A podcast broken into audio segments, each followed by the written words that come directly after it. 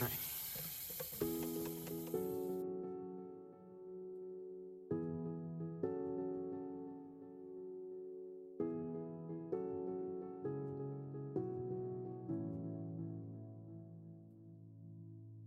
Välkomna tillbaka till Psykologipodden. Det är dags för ett nytt avsnitt. Jag sitter i en poddstudio som just nu, helt ärligt, luktar hundbajs. um, ja, jag försov mig, det regnar, jag är blöt.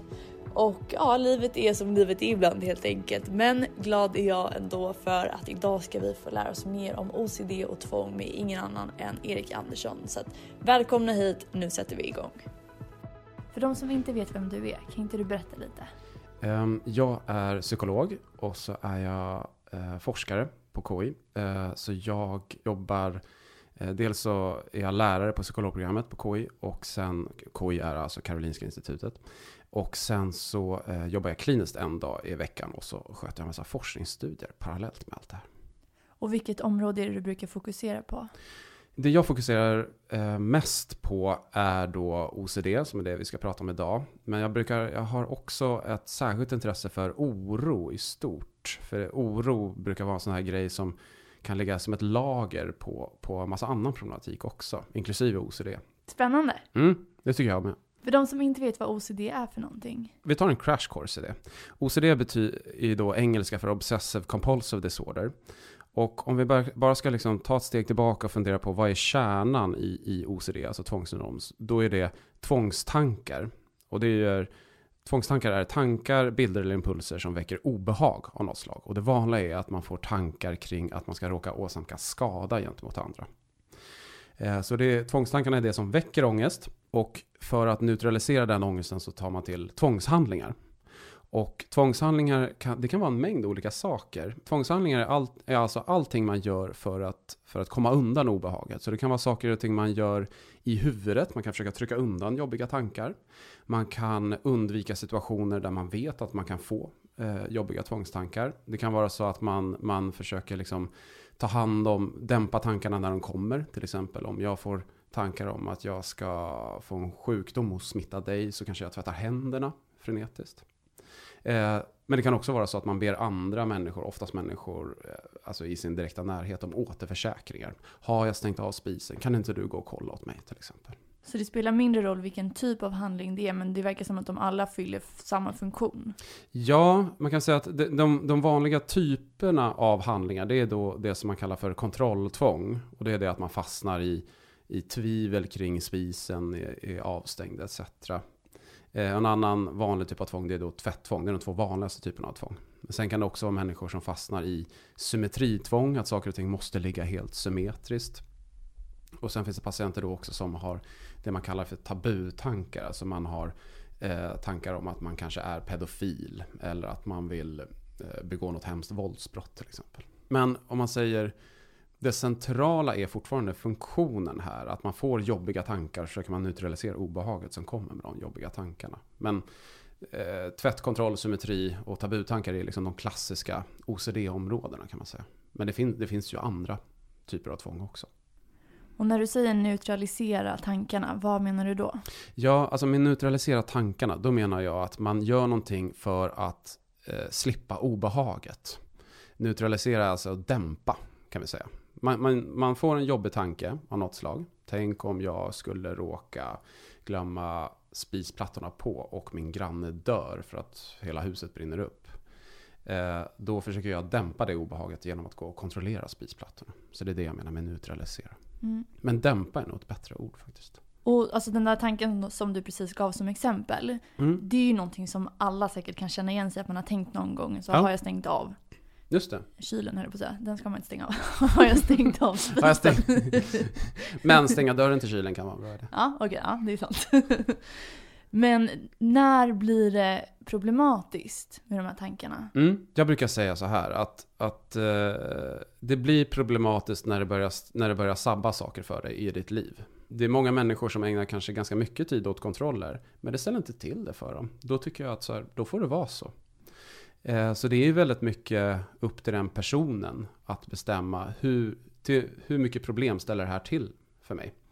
är det till exempel så att man, man fastnar så mycket kontroller att man inte hinner iväg i tid till förskolan så att barnen kommer för sent till exempel. Då skulle jag säga att då, då börjar det hindra en så mycket att man, att man kanske faktiskt ska kalla det för OCD. Det är, liksom, det, det, är upp till den som, som, som har det att bestämma hur mycket lider jag av det. Om det verkligen, man brukar då säga, det är ju väldigt fancy term här, att man, det orsakar kliniskt signifikant lidande.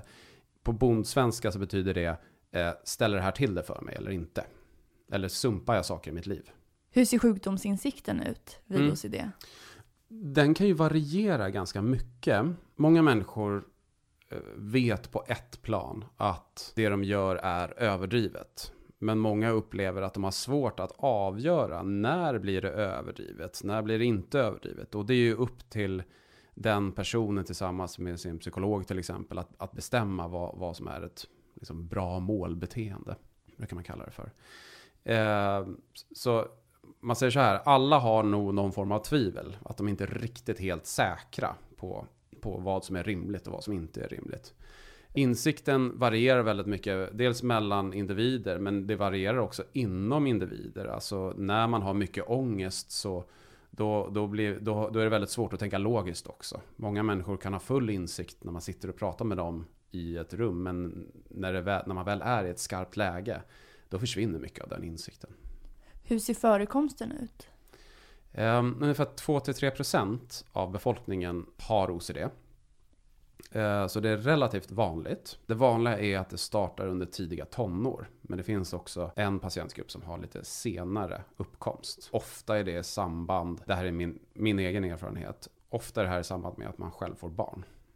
Tycker jag. Men det här är bara min kliniska erfarenhet. Att de som har sen uppkomst av OCD är oftast de som, när de skaffar barn. Vad tänker du kring det? Jag tänker att det är ganska naturligt. För att när man får barn så är det en ganska stor händelse i ens liv. Att helt plötsligt får man en annan person som man värderar ännu högre än en själv. Och som man vill skydda till varje pris. Och om man då får jobbiga tankar kring den där lilla liksom, heliga personen. Då är det väldigt svårt att, att liksom bara låta de tankarna vara. Då är det ganska lätt att fastna i att man börjar göra tvångshandlingar. Alltså börjar undvika situationer, börja kontrollera saker, be sin partner om återförsäkringar hela tiden etc. Jag tycker det är så intressant för att OCD har ju blivit lite av ett begrepp som många kanske slänger sig med. Alltså mm. jag har kompisar som gillar att sortera saker eller liksom sätta färgkoder och sådär. Då kan de, ja men jag har lite OCD. Just det. Så då tänker jag att vi ska reda ut, vad, finns det någonting som heter så, jag har lite OCD? Och hur ser det ut för en patient som verkligen lider av sin OCD? Ja, jag tänker nog att, att det som de exemplen du gav, det är inte OCD eh, alls, tänker jag faktiskt. För det du, alltså så här, om man har ett intresse av att färgkoda saker, eller att man har ett intresse av att hålla saker symmetriskt, vad bra, tänker jag. Det är väl jätteskönt. Eh, att man har en liten hobby. Det är ju inte alls samma sak som att få en väldigt, väldigt jobbig tvångstanke Tänk om jag har råkat glömma spisplattorna på. Och så liksom fastnar man i tvångshandlingar, i ritualer. Om vi bara skulle dyka ner i, vi säger att du har en patient som har den tanken. Mm. För det är ju inte bara en tanke kan jag tänka mig, det är inte en gång. Nej, just det. Och, och, ofta kan det vara ganska svårt att fånga den ström av tankar som kommer. Men det, det första som kommer är ju oftast då, tänk om jag har glömt spisplattorna på. Och så kan man få jättejobbiga tankar om vad som skulle kunna hända då. Det som oftast händer är faktiskt att folk är, har utvecklat en vana så de är ganska kvicka på att, att gå och kontrollera spisplattorna. Och så känner de sig lite lugnare i stunden. Sen försöker de gå ut igen och då så här, nej, nej, jag är inte helt säker på det här. Och så går de tillbaka igen. Och så, och så fastnar de så här, fram och tillbaka, fram och tillbaka, fram och tillbaka. Om de ändå lyckas ta sig ut och kanske sitter på bussen så kan de få ännu mer tvivel. Eh, och då börjar de göra mentala kontroller. Vänta, jag, jag kommer ju ändå ihåg hur jag stängde av spisplattorna. Alltså de blir otroligt upptagna hela tiden av att försöka skapa mer säkerhet. Eh, man, man, försöker liksom dämpa tvivlen. Så det är ungefär så, det blir lite som en pingpongmatch här. Att dels så, försöker man, dels så får man de här jobbiga tankarna, tänk om det här händer. Och så försöker man dämpa de tankarna genom att försöka gå igenom det här med du har kontrollerat, du har kontrollerat, spisen är av, spisen är av. Och så håller man på och wobblar fram och tillbaka, fram och tillbaka. Och det, det här kan man ju hålla på med en hel dag. Så att det handlar inte om liksom att man tänker några gånger, ja men var det verkligen så? Jo men det var nej det var inte. Utan det kan verkligen ta mycket tid i anspråk. Det kan ta jättemycket tid i anspråk. Jag tror att de flesta människor är nog ganska, känner igen sig ganska mycket i att man kanske, man börjar, alltså jag brukar så här, ofta tänka, men stängde jag verkligen av kaffebryggaren eller inte? Ah, jo, nej, jo, nej, jo, nej. Och sen kommer jag fram till att jo, men du stängde nog av det. Men det är ju liksom inte ens i närheten av vad vi, vad vi pratar om när vi pratar OCD. Utan OCD, då, då har man ju liksom den primära funktionen, alltså den huvudsakliga anledningen till att man hela tiden kontrollerar, det är hela tiden för att dämpa ångest. Och man fastnar i den processen. Går det att ha tvångstankar utan att ha några tvångshandlingar? Det är en jättebra fråga. Man har, tidigare så trodde man ju då att det finns en särskild typ av OCD som, som, där man bara har tvångstankar. Um, men när man har gjort studier på det här sen, lite mer noggranna studier, som har hittat att, att eh, det faktiskt inte finns. Utan det, det de, många av de här personerna gör då, som inte har några synliga tvångshandlingar, det är att de håller på med saker i huvudet hela tiden. Så att de får en jobbig tanke, trycker undan tanken, Får en ny jobbig tanke, trycker undan tanken. Får en ny jobbig tanke, trycker undan tanken. Så att eh, tidigare så kallade man det här för pure obsessions. Eh, för man tänkte att det här var människor som bara har tvångstankar.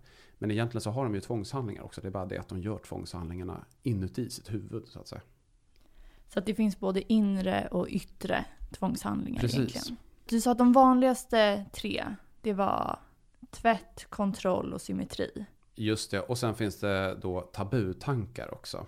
Och det är då människor som eh, har rädsla för att de kanske är pedofiler eller att de ska begå ett våldsbrott eller att de ska bli galna på något vis. Många av de personerna faktiskt har just det här man kallar för pure obsession. Så att de, de kanske inte gör så mycket tvångshandlingar som syns. Men de ägnar otroligt mycket tid åt att försöka återförsäkra sig själva om att de inte är pedofiler till exempel. Eller försöka trycka undan tankar. Eh, Sådana saker. Jag ska säga också, det finns en, en, femte typ också som man då kallar för samlartvång. Och det är då att man, man fastnar i samlande. Men det har blivit en separat diagnos nu på sista tiden. Så man brukar liksom betrakta det som någonting annat än, än OCD just. Är det hoarding? Ja, precis. Hoarding disorder. Finns det några likheter mellan hoarding och OCD som att de ändå har varit under samma ja, paraply innan? Man kan säga så här att, att eh, det finns ju eh, eh, Det finns ju många människor som till exempel får då tvångstankar. Tänk om jag skulle slänga den här konservburken nu och någon skadar sig på den. Och så undviker de att, att eh, gå ut och slänga konservburken utan de sparar den. Eh, då får man ju tvångstankar. Alltså man får väldigt obehagliga tankar och, och, och då framförallt då tankar om att man ska råka skada andra människor. Eller djur för den delen. Eh, och, då, och då försöker man dämpa den ångesten genom att till exempel ja, förvara burken hemma istället. Det är ett exempel på när, när eh, eh, det man kallar för samlartvång faktiskt är OCD. Men sen finns det annan typ av, av eh, samlarsyndrom där det inte riktigt man har den funktionen. Utan det kanske är mer att man, man gillar vissa saker. Man kan inte slänga vissa saker för att det har, sånt, det har liksom ett känslomässigt värde. Man har en massa minnen kopplade till sakerna. Etc. Och, och då, då är vi liksom lite längre bort från just OCD, skulle jag säga. Och vad gäller för till exempel tics och tourettes? Mm. Tics och, och tourettes är ganska vanligt förekommande hos personer med OCD. Särskilt under, under barndomen och eh, eh, tidiga tonår. Det, några saker som, som skiljer tics och tourettes från OCD det är ju då att i tics och tourettes så har man ju inga tvångstankar överhuvudtaget. Eh, väldigt ofta personer med tics och tourettes, de, de, är ju inte ens medvetna om att de gör en hel del saker, alltså tics. Eh, så det är, det är liksom ofta icke viljestyrda motoriska beteenden. Tics och tourettes har liksom inte riktigt samma tankemässig, eh, vad ska man säga, stuns. Utan det är mer beteenden man tar till som man väldigt ofta har bara blivit gammal vana. Att man knappt märker att man håller på med det. Men det är inte viljestyrt? Ja, det är ju viljestyrt så tillvida att, att man kan bryta det. Men, of, men man säger så här, ofta har personer utvecklat det till en vana att de, de har inte ens tänkt på att de gör det. De märker inte. Men, men behandlingen går ut väldigt mycket på att man ska få just koll på vad man gör och när man gör det. Kunna observera vad man håller på med för tics. Eh, och sen göra en plan för hur man kan bryta det. Skulle du säga att tvångshandlingar är medvetna och frivilliga? Ja, eh, jag, jag skulle nog säga så här att, att man känner, i stunden så, så känner man sig tvingad att utföra dem. Eh, för att man har så hög ångest. Men det, fort, det, det, är ju fortfarande oftast då ett viljestyrt beteende. Det är inte som en, en det är inte bara att man går tillbaka och kollar spisen. Det finns ett tydligt syfte med det beteendet kan man säga. Eh, det är inte bara någonting som bara råkar hända sådär. Utan det är ju en strategi man har tagit till för att man har märkt att det funkar tidigare att försöka dämpa ångesten. Och våra hjärnor är ju konstruerade så att, att, det, att om man har hittat ett beteende som kan dämpa ångest. Då, är, då tänker hjärnan att det här är en väldigt värdefull strategi för mig. Mm. Uh, ja, hjärnor tenderar att haka upp sig på just den. Så är det vanligt med rutiner och ritualer vid OCD? Eh, ja, alltså alla människor, jag tänker så här, alla människor har rutiner och ritualer. Och många rutiner och ritualer är ju väldigt bra tänker jag mig. Att vi har en viss liksom, procedur när vi går upp på morgonen. Det är ett bra sätt att kunna automatisera liksom, beteenden brukar vi säga. Alltså att, att man kan göra en kedja av beteenden utan att behöva hålla på och tänka igenom exakt vad man ska göra och varför. Så det fyller en viktig funktion med liksom så här vardagsritualer. Ibland kan det där bli en utmaning för en del personer med OCD. Är ju lite så här, men är det här, gör jag det här för att slippa mina jobbiga tvångstankar? Eller gör jag det här för att det liksom är en gammal vana som är funktionell? Och det, är ju, det får man bara diskutera igenom tänker jag. Med. Men, men huvudkriteriet är ju så här att, att om det bara är ritualer i den meningen att det är någonting man gör för att det är funktionellt, då, då brukar vi låta det vara. Men om, om det är beteenden man gör för att slippa de här jobbiga tankarna, då osar det mer åt OCD och då, då kanske man ska rikta behandlingen just eh, mot dem.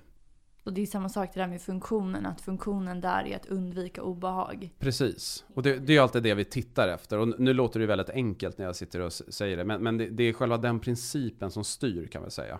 Och sen kan det alltid vara lite så här svåra fall här och där. Vad, vad, när är ett undvikande för tvångstankarna och när är det egentligen ett funktionellt undvikande till exempel. Men är det vanligt med yttre undvikanden? Alltså till exempel om man har den här tvätt tvånget. Mm. Att man undviker att åka till exempel buss eller tunnelbana eller röra sig bland människor överhuvudtaget om man inte måste. Mm. Det är väldigt vanligt skulle jag säga. Men låt mig ge ett exempel att, att eh, man kan inte gå på offentliga toaletter. Så att eh, gå ut på en lokal en fredagkväll blir ofta ganska begränsat för sådana personer. För att om man dricker alkohol så ja, eller dricker någonting överhuvudtaget så blir man till slut kissnödig. Och det betyder att om man inte kan gå på en offentlig toalett då får man gå hem i sådana fall. Så det är väldigt vanligt, undvikande är ju väldigt vanligt. Och om vi tar tvätttvång så är det väldigt vanligt att man undviker då offentliga toaletter eller offentliga miljöer i stort faktiskt. Personer med kontrolltvång till exempel, de kan ju ofta då be en anhörig att en anhörig får stanna hemma och sköta liksom, låsning av hemmet så att man själv slipper den jobbiga situationen. Men om vi går tillbaka till tvätttvånget, vad är det man vanligtvis är rädd för? Mm. Och om man, när man har, och det kan, man kan vara rädd för en massa olika saker. kan man säga. En, en vanlig rädsla som folk har, det är att de själva ska få en, en smittsam sjukdom av något slag. Alltså HIV, eh, jag har glömt bort vad den andra blodsjukdomen heter. Hepatit. Och en del, för en del människor så stannar rädslan där. Det är liksom deras core fears, brukar man säga. Alltså deras centrala rädsla. Andra människor, de, de eh, Dels så tycker de att det vore hemskt jobbigt att få en sjukdom, men deras centrala rädsla är att tänk om jag skulle råka sprida den här sjukdomen vidare också. Det, att det är det som är deras centrala rädsla. Men sen, jag ska säga också att det finns också personer som, som fastnar i handtvätt för att det bara känns äckligt i stort. Eh, det finns inga tankar om någon central sjukdom eller någonting utan, det bara känns äckligt och, och så tvättar man tills det känns bättre. En del personer med OCD har just det här eh, det ska kännas rätt-tvång. Man kallar det här för not just right OCD. Och, och det är en speciell typ av OCD kan man säga. Som eh, bitvis påminner faktiskt lite mer om tics och tourettes. Eh, för att man har inte så här tydligt framträdande tankar. Utan, och det här är en särskild typ av OCD skulle jag säga. De, de flesta har inte det här. Utan de flesta har ju väldigt tydliga tankar. Alltså jag måste göra det här 20 gånger, eller hur menar du? Ja, precis. Om inte jag gör det här 20 gånger så kommer en katastrof att inträffa.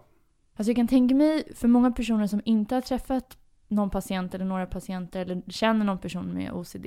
Att det är svårt att föreställa sig hur mycket det här faktiskt kan förstöra en persons liv. Mm. Kan inte du bara förklara hur, hur, liksom, hur inskränkt kan det bli? Ja, precis.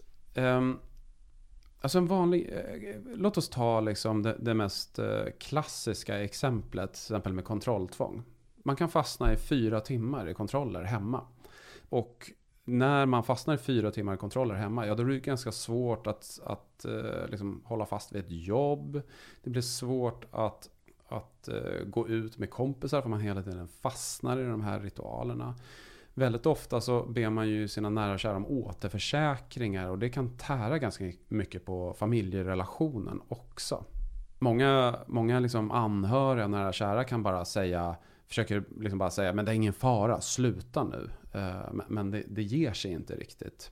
Och där tänker jag mig att det är ganska viktigt att, att man också kommer ihåg att, att eh, många personer med OCD, de kan ha full insikt i hur, hur knasigt det är. Att de, att de håller på så här. Men i stundens hetta så kan de inte låta bli. För de har så himla hög ångest. Och jag, jag tycker man, man behöver påminna sig själv där om att att hjärnan, när hjärnan får ångest, så då tar hjärnan till vilken strategi, den strategi den vet om som dämpar ångest. Och om det är så att man har tidigare kontrollerat spisen och ångesten går ner, ja då kommer hjärnan köra på det. Och det gör att man, man fastnar i det. Så man har ju, det finns flera studier som har visat att, att personer med OCD har eh, presterar sämre i skolan till exempel. De har svårare att komma ut i arbetet. De har, eh, deras OCD påverkar deras familjerelationer jättemycket. Eh, det är också så att personer med OCD har högre grad av självmordsstatistik. Eh, väldigt många, många människor blir deprimerade för att deras liv blir så inskränkt helt enkelt. De, de kan ju inte göra saker som de egentligen skulle vilja göra för att de hela tiden fastnar i de här tvångshandlingarna. Så att konsekvenserna är ju ganska allvarliga kan man säga. Så du sa depression och suicidtankar, försök, mm. planer. Vad finns det för fler samsjukliga tillstånd som är vanliga? Ja, och det finns ett gäng. Men depression är ju liksom en, en, det är väldigt vanligt att folk känner sig deprimerade. Och det är också en naturlig konsekvens av att man har, liksom, li, livet har blivit kringskuret helt enkelt. Man kan inte göra så mycket saker. Men sen finns det många andra människor till exempel som har eh, generaliserat ångestsyndrom. GAD brukar man kalla det för. Och, det, eh, och då kanske man inte bara har tvångstankar om att man ska råka göra andra illa. Utan parallellt med det håller man också på att oroa sig kring sin OCD till exempel. Eller om man oroar sig kring hur ska den här behandlingen gå. Alltså man har en, en parallell process nästan som är, vi brukar kalla det för meta-oro. Alltså man oroar sig över sina egna tankar väldigt mycket. Mm. Så GAD kan vara ganska vanligt eh, att man också har. Många pers personer med eh, autism uppfyller också diagnoskriterier för OCD. Ibland kan det vara lite, eller kan det faktiskt vara väldigt svårt att skilja på vad är mer liksom, ritualiserade beteenden som en del personer med autism kan ha och vad är OCD? Det kan vara väldigt svårt att avgöra ibland. Jag funderar på om det är något annat. Nu har jag bara gett ett axplock. Men sen, sen det, det, är självklart att det finns en massa andra diagnoser också. Och vad har vi sagt? Depression, GAD, autism och sen har vi till exempel social fobi. Det behöver inte nödvändigtvis vara kopplat till OCD. Paniksyndrom kan man också ha. Um, och så har jag glömt någon annan också. Men uh, jag kanske kommer på det. Vi har fått en idé i alla fall om ja. hur det ser ut för de här personerna. Är det vanligt med samsjuklighet eller är det många som inom situationstecken bara, inte för att det är bara, men Nej. bara har OCD? Eh, nej men samsjuklighet är ju vanlig. Det är vanligare att man har samsjuklighet än att man inte har det. Mm. Om vi säger så. Du sa att debuten ofta sker i tidiga tonåren eller ibland, eller din kliniska erfarenhet var att det också sker när man till exempel har fått egna barn. Mm. Hur ser sjukdomsförloppet, alltså det här är ju en generalisering, men hur brukar det se ut? Just det. Och eh, sjukdomsförloppet brukar oftast ske gradvis kan man säga. Det beror lite på vilken typ av, av OCD man har också. Men, men för många personer så, så sker det gradvis. Eh, det blir lite värre, det blir lite värre, det blir lite värre. Eh, oftast så kan man ju, han, alltså det går ju ganska många år där man fortfarande kan hantera det. Eh, och föräldrar kanske hjälper till etc. Och sen, men sen, och sen kan det av någon anledning liksom gå överstyr. Men det vanliga är att det sker, liksom, att det är en, en gradvis försämring. Eh, kan man säga. Sen finns det en viss typ av OCD som kan komma väldigt, väldigt plötsligt. Eh, man kallar det för PANS. Och, och där kan det ju i princip ske över en natt. Att man är helt normalfungerande till att man har svår OCD. Och kan du berätta lite mer om PANS? Jag vet vad det är, men jag tror inte att lyssnarna Nej, eh, jag är ärligt namn, jag kan inte så mycket om det själv. Mm. Eh, men, men man tänker sig då att, att det är en konsekvens av infektion. Men man kan säga att det är inte helt kartlagt, alltså forskningen är inte alls entydig med det. Men, men det man har sett är att det finns viss, en viss grupp av personer med OCD har ett otroligt snabbt insjuknande OCD. Det brukar oftast inte bara vara OCD, det brukar vara massa andra problem också som kommer. Och då tänker man sig då att det kan vara kopplat till streptokocker. Eh, och om det är så så skulle man kunna ge andra slags medicinska behandlingar för att bota just den här typen av OCD. Om vi tänker på alltså det som inte är PANS utan OCD. Mm. Vet man varför det uppkommer?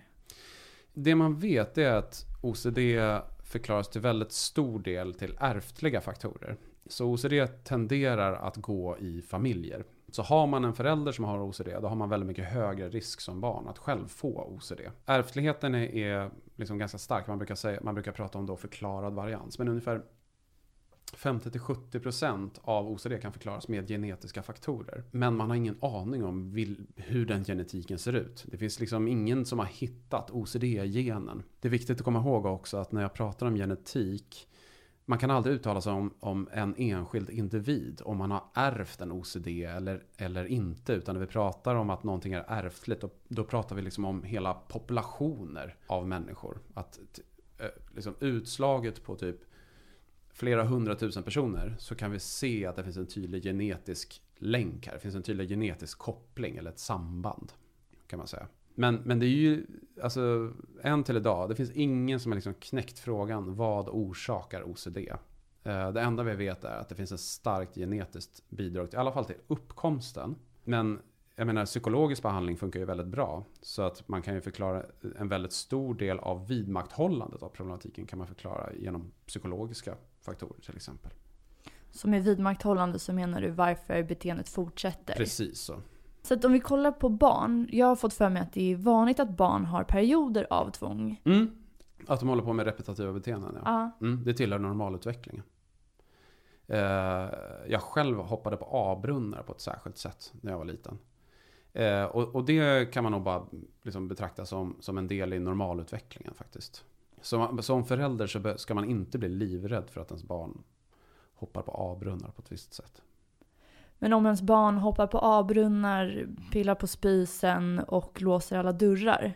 Alltså Ja. när ska man som förälder, inte bli orolig kanske, men tänka att okej, men vi kanske ska söka hjälp. Mm. Ja, det är så himla bra fråga. Grejen är oftast med det, här, min erfarenhet är att, att föräldrar blir liksom lite gradvis insnärjda i det. Så de märker knappt ens själva när det går överstyr. Men oftast så brukar det vara att, att någon annan kommenterar att så här, oj, jaha, ni måste låsa alla dörrar i hela hemmet. Det låter jobbigt, är det inte det? Och då kommer föräldrarna fram till att jo, det här är väldigt jobbigt, så här kan vi inte ha det. Och då söker man hjälp helt enkelt. Du har sagt flera gånger att det är väldigt vanligt att anhöriga, och i det här fallet då kanske föräldrar eller närstående, blir indragna i Ja, de här ritualerna. precis. Eller i försäkran. Ja, Hur kan man bli uppmärksam på om man har blivit det? Jag tänker så här att e- en, ett sätt man kan kolla ifall man har blivit indragen i det hela, det är att man ställer sig en väldigt enkel fråga. Hur, hur visar sig vår relation? handlar vår relation till stor del om att jag ska försöka hjälpa dig att slippa undan ångest? Eh, då osar det OCD, tänker jag mig. Eh, lång väg. Men om, om vår relation handlar bara om att vi har det trevligt tillsammans, eh, då, då låter det inte så OCD för mig. Men, men det är väl en så här uh, viktig fråga jag tycker man kan ställa sig. Så här, varför, varför hjälper jag den här personen med det här just nu? Är det för att jag bara då kan vi gå ut och ha det trevligt eller är det för att jag vill hjälpa den här personen att slippa den här ångesten? Mm. Så det är återigen det här med funktionen. Precis. Men jag kan tänka mig, nu har inte jag egna barn, men som förälder så är det svårt att dra en gräns. För jag tror i alla fall att barn ofta är oroliga över saker. Det hör också mm. till normalutvecklingen. Och då ska man ju antagligen försäkra dem. Yes. Om man är en person som ger försäkran. Mm. Man gör ju det inte för att vara elak utan för att vara snäll. För man ja. vill ju inte att personen ska må dåligt. Precis. Men vad fyller det för funktion för personen som har OCD? Just det. Så man säger så här då, att jag ska bara kommentera det du först sa, att, att så är det ju naturligtvis att vi ofta ger barn och, och våra nära och kära återförsäkringar. Eh, men det som händer är ju oftast att, att efter ett tag så kan de släppa det och gå vidare. Alltså man ger några återförsäkringar, pratar igenom det några gånger och sen har de liksom lite tröttnat på det så går de vidare. Men när det blir OCD, då är det ju att det upprepade gånger, det spelar ingen roll vad du säger, du ger återförsäkran, det blir lika jobbigt nästa gång. Du ger återförsäkran igen. Det blir lika jobbigt nästa gång. Ännu värre. Återförsäkran på återförsäkran på återförsäkran på återförsäkran. Alltså, du... Hela din vardag präglas av att du ger återförsäkringar om och om och om igen. Men det verkar inte som att tankarna försvinner. Om någonting så blir de bara värre. Då, då osar det ju OCD, skulle jag säga. Men, men eh, att kunna ge som sin kompis en återförsäkran eller tröst, det, det är liksom, det är ju väldigt bra att, att, att vi gör det. Så jag, jag ska säga, jag, jag lobbar inte för att vi eh, bara ska, att vi aldrig ska ge folk återförsäkringar. Och för en person med OCD att få en återförsäkran, det är ju en form av tvångshandling här då. Så att om, om jag frågar dig, men du, eh, är du säker på att du stängt av kaffebryggaren när vi lämnar den här lokalen sen? Eh, och du säger, ja, jag är helt säker Erik på att eh, jag har stängt av kaffebryggaren. Jag har till och med tagit ett kort på när jag stängde av den. Då kommer min ångest eh, dämpas, eller hur? Mm. Och så att genom att jag ber dig om en återförsäkran så svarar du och jag blir lugnare. Men och om det är OCD då, då kommer jag bara fråga dig vidare. När vi kommer ut sen senare på gatan så kommer jag fråga dig, men är du helt säker? Kan, kan inte jag få kolla på det där kortet igen? Och jag kommer kanske be dig att gå tillbaka och kontrollera också. Så att någonting som till en början kanske kan vara att man liksom är snäll eller vill hjälpa sin kompis eller närstående. Mm. Det blir istället en del av problemet. Det kan bli det. Hur? Eh, genom att man fastnar om och om och om igen bara. Eh, så man ger samma typ av återförsäkran som man har gett för 55 gånger sedan. Eh, men det verkar inte hjälpa. Så vad kan man göra istället om man märker att man har fastnat i rollen av återförsäkrare? Mm. Så om man har fastnat i rollen av återförsäkrare, då behöver man ta sig en, en diskussion med den personen som man har hamnat i beroendeställning eller, eller, eller i medberoende ställning till. Eh, och jag brukar rekommendera folk att så här, lyft fram det här, bara, beskriv bara det här som ett potentiellt problem. Att så här, vet du vad, jag har märkt att du frågar mig ganska många gånger om det här. Och även fast jag svarar och försöker lugna dig så kommer de här tankarna bara tillbaka om och om och om igen.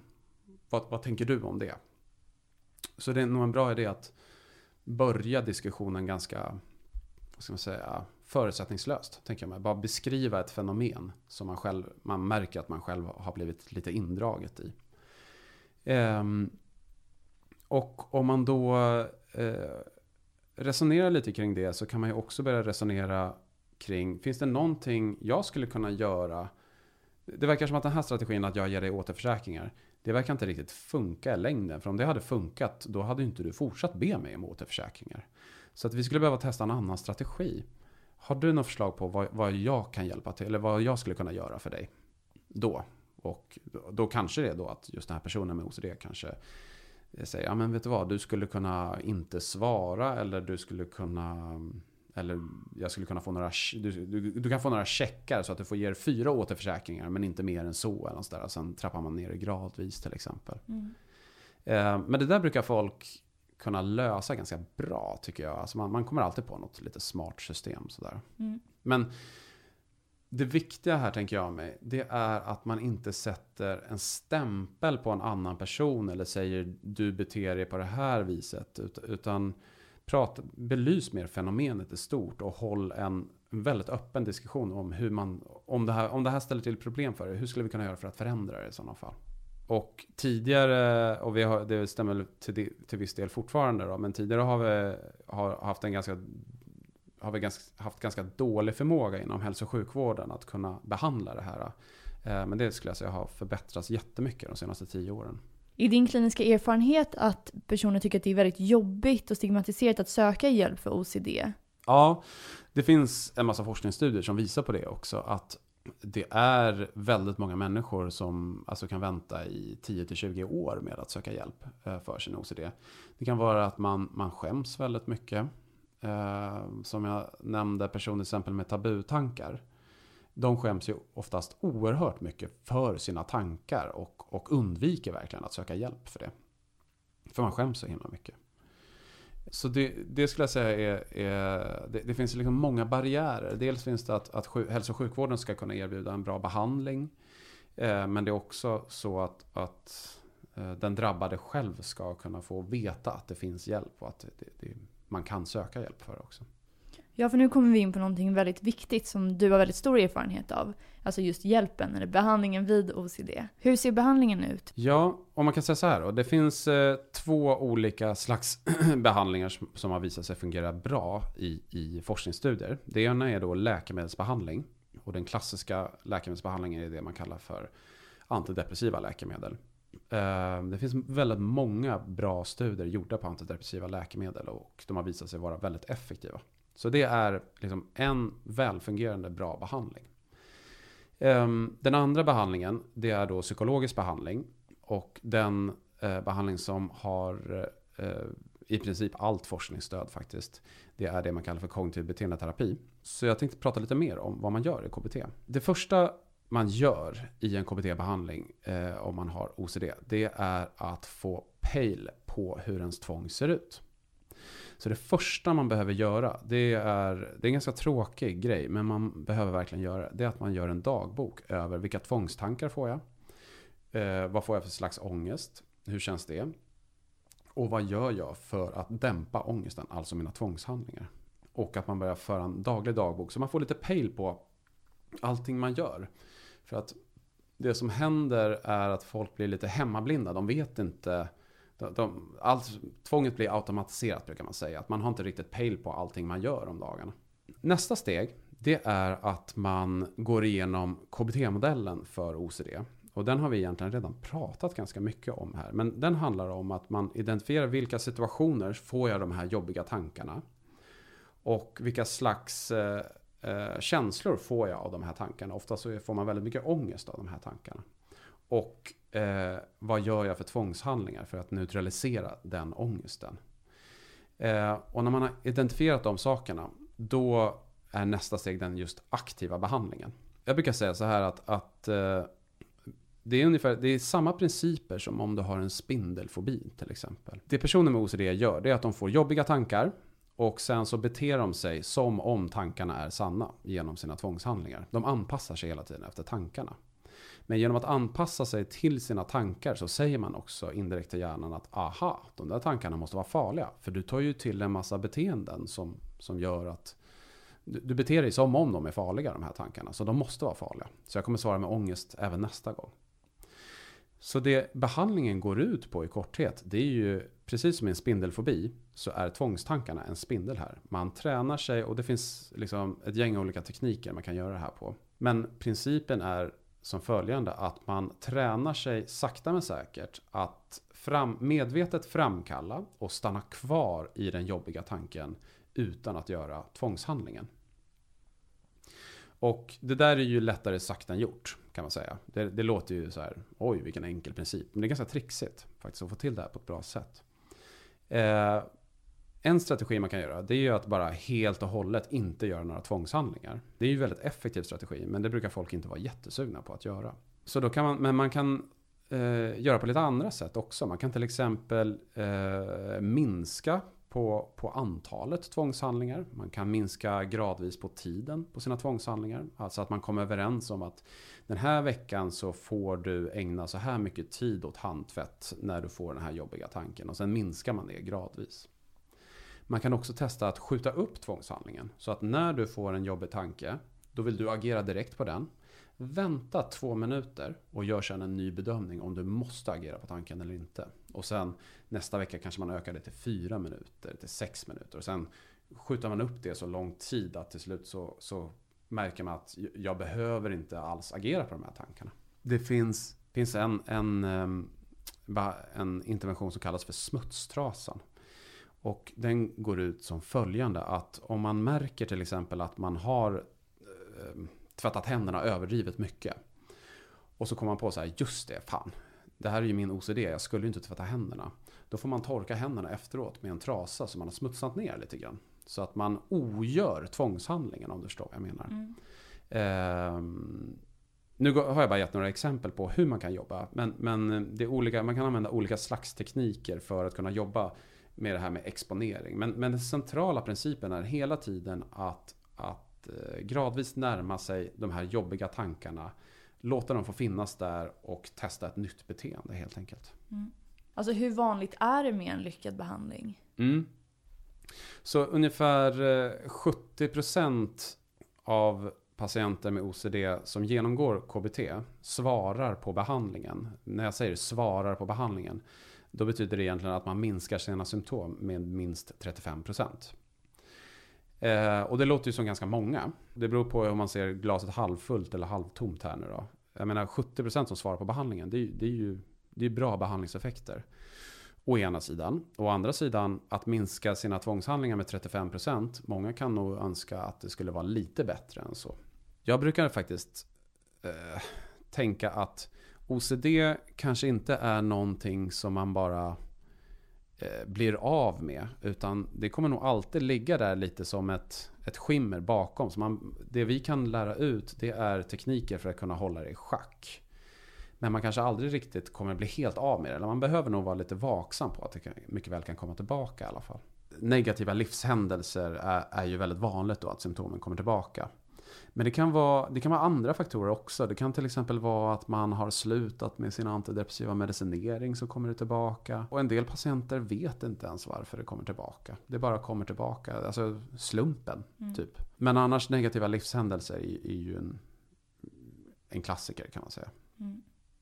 Vet man varför? Om man råkar ut för en negativ livshändelse av något slag, typ ens mamma dör eller någonting. Då är det lätt att man får mindre motståndskraft att gå emot tvångshandlingar eh, när man väl får den impulsen. Och när man väl har börjat komma igång med tvångshandlingar så är det lätt att man fastnar i den spiralen och så blir det värre och värre och problematiken bara vidmakthålls av att man hela tiden anpassar sig utifrån sina jobbiga tankar. Vi har pratat väldigt mycket om behandling nu. Mm. Men hur söker man behandling om vi börjar så här, okej okay, det är någon som lyssnar nu och känner att jag behöver hjälp eller jag vet någon som behöver hjälp. Just det. Vad gör jag? Ja. Alltså en, ett första otroligt enkelt steg man kan göra det är att gå på 1177 och läsa om det.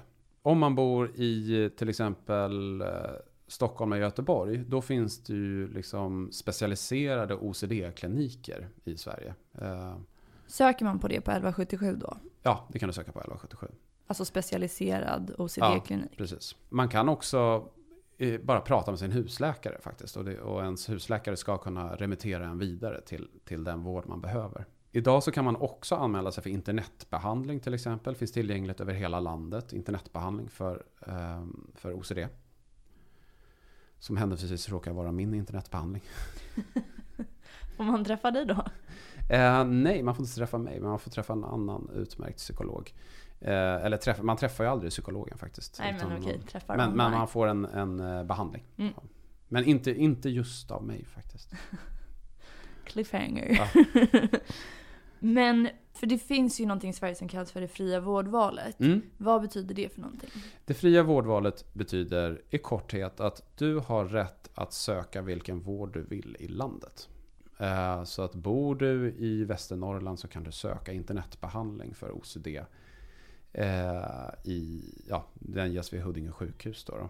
Men behöver man en remiss för att få internetbehandlingen eller hur fungerar det då? Nej, man kan självanmäla. Och var går man in då? Eh, Det enklaste är nog att man går in på internetpsykiatri, men du gör det via 1177. Och så bokar man någon typ av tid eller? Precis, och eh, så då, då blir man inbokad på ett läkarbesök är det oftast. Där man eh, gör då, det kallas så snyggt för en diagnostisk intervju. Men det är egentligen att man går igenom och kollar, uppfyller du diagnoskriterierna för OCD? Finns det någonting annat som kan förhindra eller ställa till det? Eh, Ja, sådana saker. Men det här, och ska säga, det här är ju för eh, psykologisk behandling. Men de flesta, eller liksom de flesta eh, vårdcentraler kan ju ge läkemedelsbehandling till exempel. Och eh, de flesta psykiatriska öppenvårdsmottagningar har ju också kompetens för att kunna behandla OCD.